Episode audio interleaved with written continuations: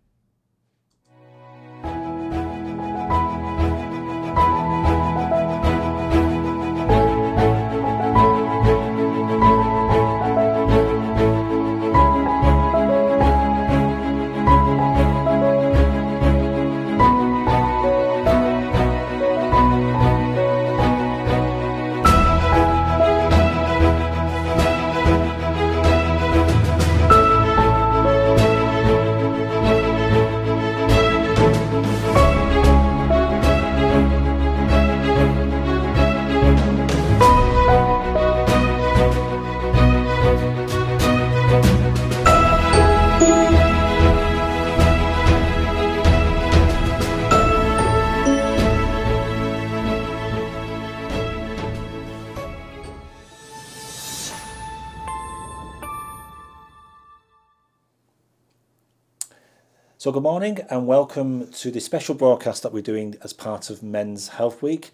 My name's Stuart, this is Learn Live Channel, and I'm delighted to be joined by Charlotte. Hi, Charlotte. Hi. thank you for having me. Oh, you know, I think it's a really important topic, topic that we're talking about. So important, and thanks for, for joining us here on Learn Live to talk about this topic, especially during uh, Men's Men's Health Week, which I know is happening right now this week, yeah. and a lot of um, a lot of events and a lot of awareness lot about of men's, men's yeah. health as well. And of course, mental health is a big part of that. So before we get into that, I just want to um, ask you, how, how did you get into this? I mean, what's your background on uh, Charlotte? Um, well, I've worked in mental health for around 17 years since I was a young person myself. Um, I started off doing voluntary work at Bernardo's where I was working with young people who were diagnosed with learning difficulties but with mental health problems as well. Um, when I went off to university, um, I got a job as a support worker. Um, and it's since then I did my degree in psychology uh, and my master's. And then throughout my career then I've worked in various settings, various mental health settings um, within CAMS. Um, and it's following that that I decided to train as a cognitive behavioural therapist. So that's what how what I work as now. Yeah, so sometimes known as CBT. CBT, uh, but yeah. Uh, so there's a whole a whole broadcast there about CBT that we could, yeah. isn't there? Yeah, there's a lot of layers to that. Um, but I mean, is it? I mean, for someone who's been in this profession for for over seventeen years. Is there a, an increase? I mean, have you noticed things changing, or is it because we're just more aware of it now? Do you think? I think we're definitely more aware about it, and I think um, a lot more people are talking about mental health, but I don't think the services um, are in place right. to support um, not only young people but adults, you know, with mental yeah. health problems and men with mental health problems. Um, I personally think that there is a rise in the number of young people and men, especially, that are struggling. Um, they say one in six, one in five men are struggling with the mental health, but they're obviously only the men that are reporting that they are struggling. Um, the same with, with young people and boys. They say one in eight young people are struggling, but again, that's only the people that are actually recorded as having a mental health problem. Okay. So, why is it, do you think it's important? For, you know, for, for, for boys to speak up about their feelings. Let's take boys because obviously we, we do yeah. a lot of work with schools, and I know you meet a lot of young people in schools. Um, I mean, if you could advise them about speaking up, is it, is it just something we're not so very good at doing, as you think, as, as, as men? Are we just like, do we find it hard to express our feelings, really? Um, I think that there's a lot of stere- outdated stereotypical attitudes that still exist around men. Um, I still hear comments such as man up, um, boys don't cry. So I think it's then even more difficult for men to speak up a lot of men struggle from experience to speak to family and friends. So sometimes it's speaking to somebody else, uh, uh, you know, um, a teacher at school, if we're talking about boys, you know, a trusted adult within their life that, and letting them know that they're struggling. Um, but I think the first step and actually admitting that they're struggling and that they've got mm. a problem, I think that's mm. the hardest step. Um, mm. But I think following that and once they're able to talk to somebody about that, tell somebody that they're struggling, I think it leads to a lot a lot more yeah. easier and better steps following that. Mm. What about teachers then? Because if they spend a lot of time with these young people, I mean, what advice can you give them about what they can look out for? Because sometimes we all have a bad day, don't we? We all, you know, anything can make us moody. I suppose it could be, you know, something that you've you may have missed a bus, or you, you know, you just had a, a fight with your brother or your sister or something like that. But if it's a long, if it's something that's long term, what do you think teachers can be looking out for in a young person? Well, I think first and foremost, it's important to recognise that we've all got mental health. Do you know, and any of us can go through times of difficulties. Um, I come from a family of teachers, so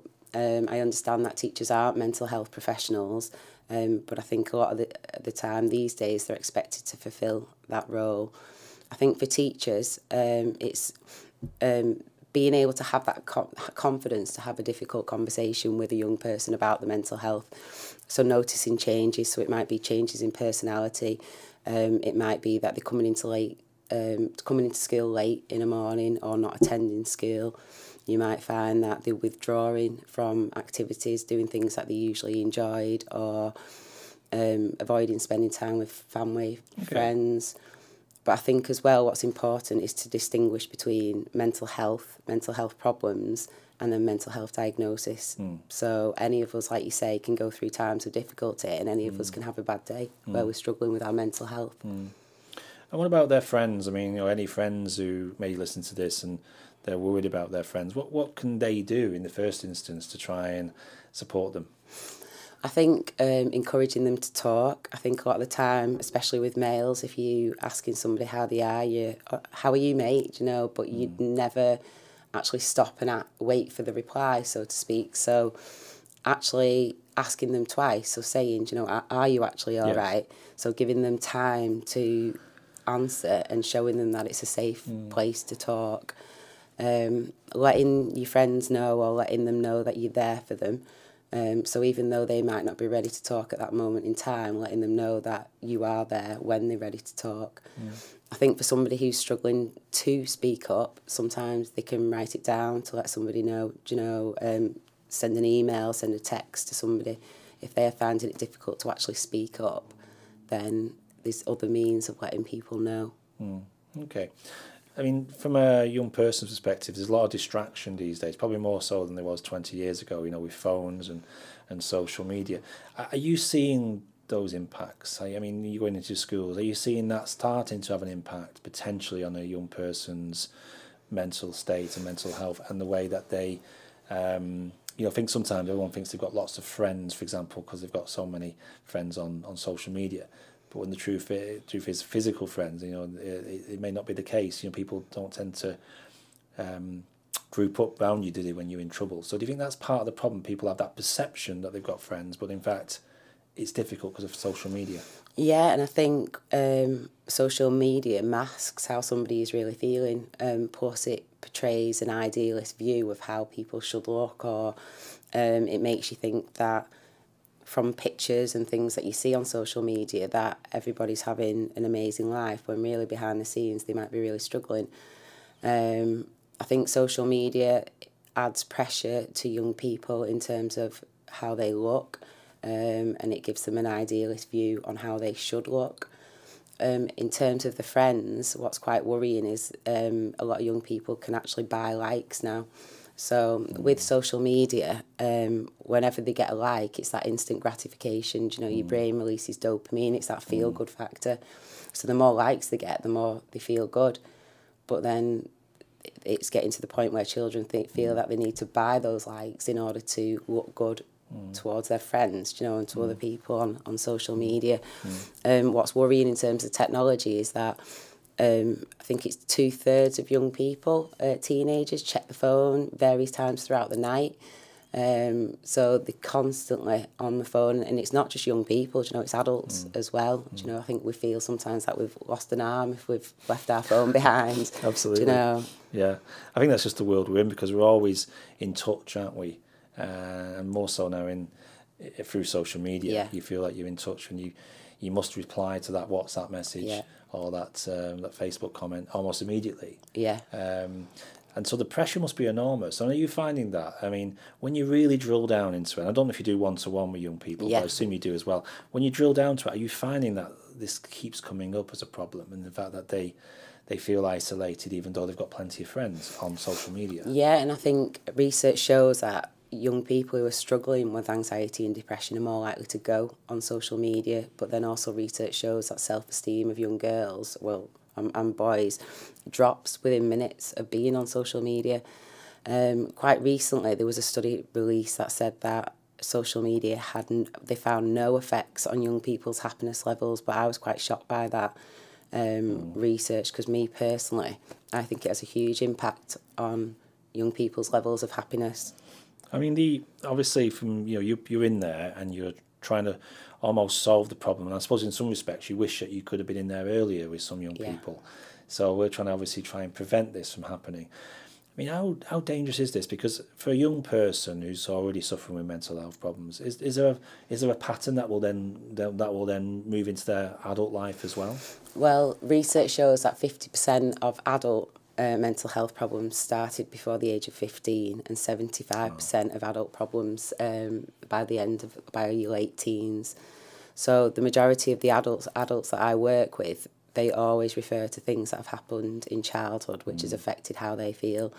What's resulted then is they've gone through years of their life trying to cope um, when at the end of the day we're never taught about how mm. to hmm. look after our mental health this is why I do so much work in schools because it frustrates me that um, from a young age we taught about how to look after our physical health and we taught about um, making sure we sleep well, eat well, yeah. you know, um, exercise, but then we're never taught those skills of looking after our mental health.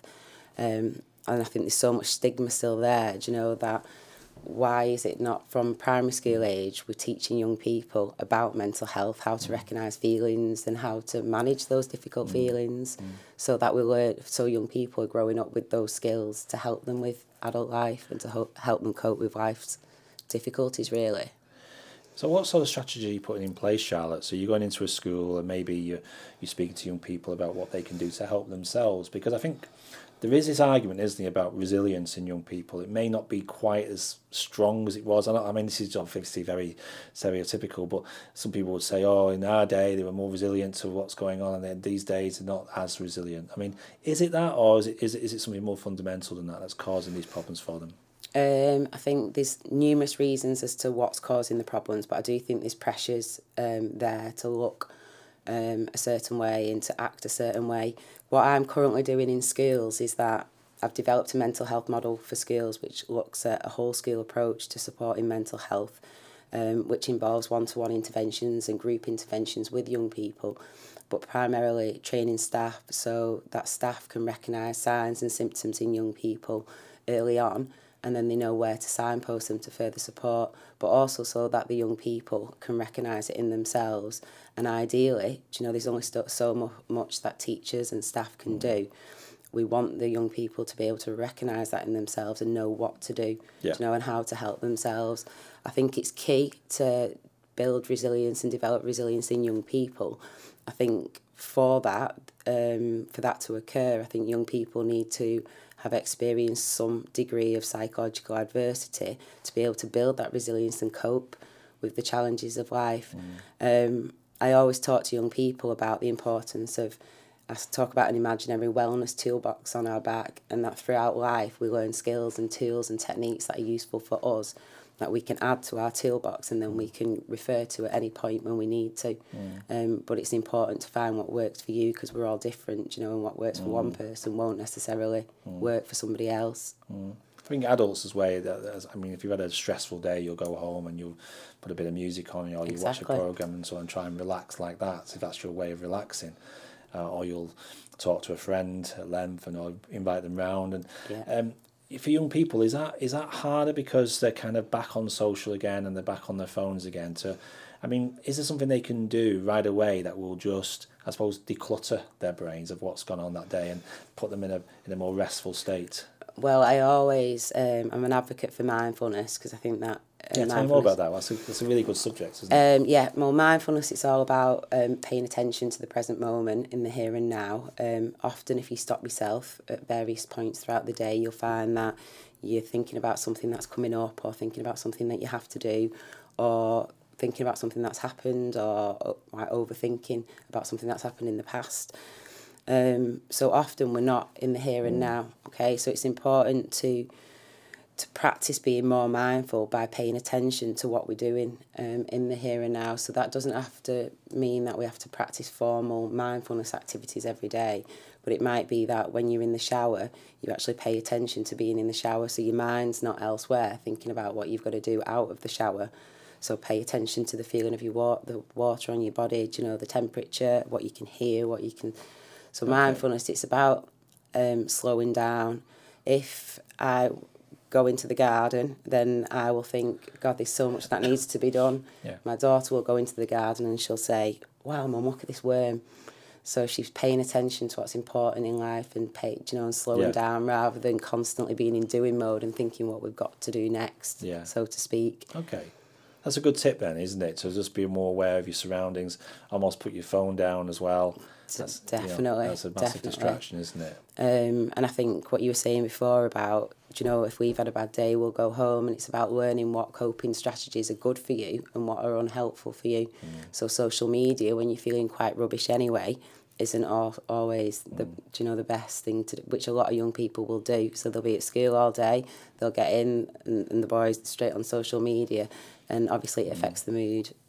Mm. Even you, more so. Do you feel sorry for them? I mean, do you think they've been dealt a bad hand here because it just feels with this this generation in particular.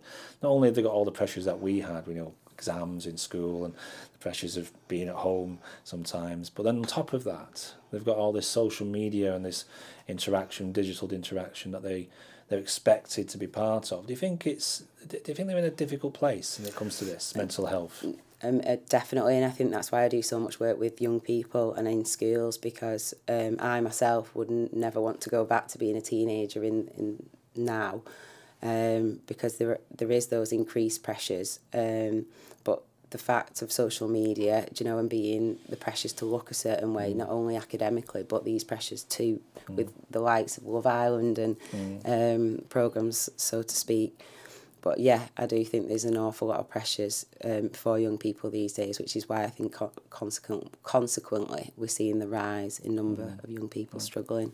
And what about support for them, Charlotte? I mean, do you think we're giving them enough support? I mean, as parents, as as teachers, as just their friends, do you think people recognise the problems, or do you think we're still all learning about the, the issues that mental health can, can, can raise in a young person? Um, I think we're all still learning, very much so. Um, even though I'm doing a lot of training in schools, I think that every workplace um, should receive mental health first aid training, just equivalent to physical first aid training.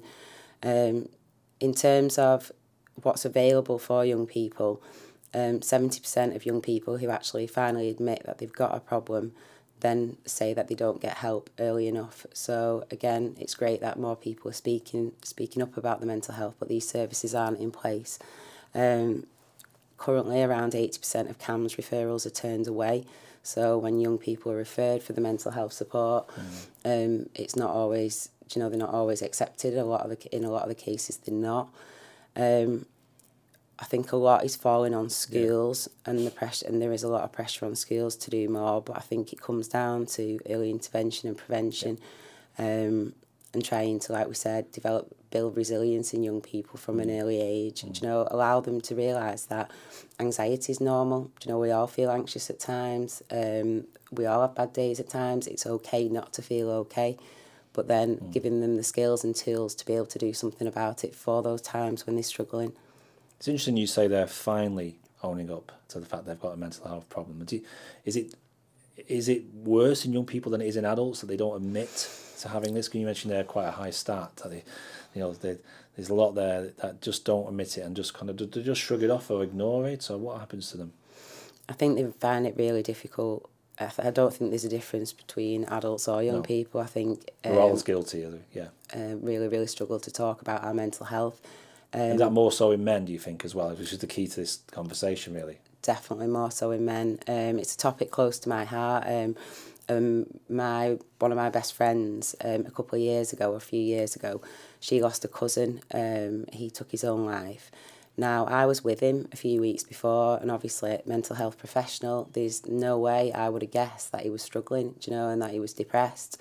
Um, and then three weeks later, he, he took his own life. So people mask um, how they are feeling a lot of the time. I think more so for men, it's that fear of being judged as being weak, um, mm. that stereotypical attitude where they need to be strong, they need mm. to be mm. the main breadwinner for the family. Um, but the brave ones are the ones who mm. do speak out. Do you know? Well, just help us with that then, because I mean, obviously, we don't want that to happen very often. But if you are struggling, how do you actually know? I mean, is there anything that you is it because it's just gone on more than a couple of days, maybe, or is it just because you just find it difficult? Are you finding lethargic? Are you just uh, you know can't you cope with the day? You know, like anything you, you stay indoors. What sort of telltale signs are there to help so we can help these people who might not even realise they're quite depressed? I would say that it'd been going on for you know a, a long, not just a few days, you know, for quite a while. Mm. Uh, you might notice changes in the personality, so they might become more withdrawn. um, start to isolate themselves and, and again withdraw from fam- family and friends. Mm. You might notice changes in the sleep patterns, so they might be sleeping too much or not sleeping enough. Um, might be changes in appetite, again, not, not feeling hungry or again eating too much to help them cope with those difficult emotions. Tearfulness, um, not carrying out activities that they previously enjoyed, so stop doing, say, playing football when they used to play football. Um, so it's it's subtle signs I think to to look out for. Mm. But I think what's important is letting that man know that mm. you're there. For, you know, and how hmm. important it is to talk. I think when we're anxious and depressed, we're so locked in our own head. you know, and we. Mm. Believe what we think, do you know, and we believe those thoughts in our head that we struggle to see outside the box. Do you know, I think it's essential to then be able to speak to somebody because hmm. then it helps us see hmm. things from a different point of view. This has been great. And just, just a couple more questions, and, and we're, we're pretty much then out of time. But I just want to ask you about, um, again, that perception of what causes it. I think maybe a few years ago it'd be because you've had a particular crisis in your life, you know, some like a death in the family, or um, you know, it's like you say, some some, some you know breakdown in a relationship, you know, uh, uh that's caused Stress you these problems. Or, yeah, yeah, absolutely. So, uh, and I think you then are on the radar of people, then, aren't you? You kind of people expecting you to be a little bit depressed or maybe worse, you know, yeah. um, suicidal, unfortunately.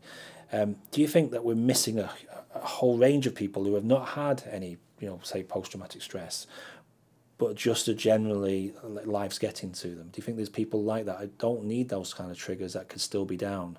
Definitely, and like I said, with the example that I gave, you know, there's no way I would have guessed that no. that young man, that man. And there was, was no previous history of, um, you know incidents that happen to that person. No, so sometimes, yeah. um, and, and what's quite worrying, um, although, you know, 75% of suicides are male, um, however, more suicides, more suicide attempts and there's more suicidal thoughts experienced by women, which shows me that less men are obviously speaking out um, and unfortunately they're more likely to then go through with it, you know, and not, mm. not talk to anyone beforehand mm. and not give any signs away um, which is why I think we need to change society in general in the, in the way that we talk about mental health so that it's on par with physical health.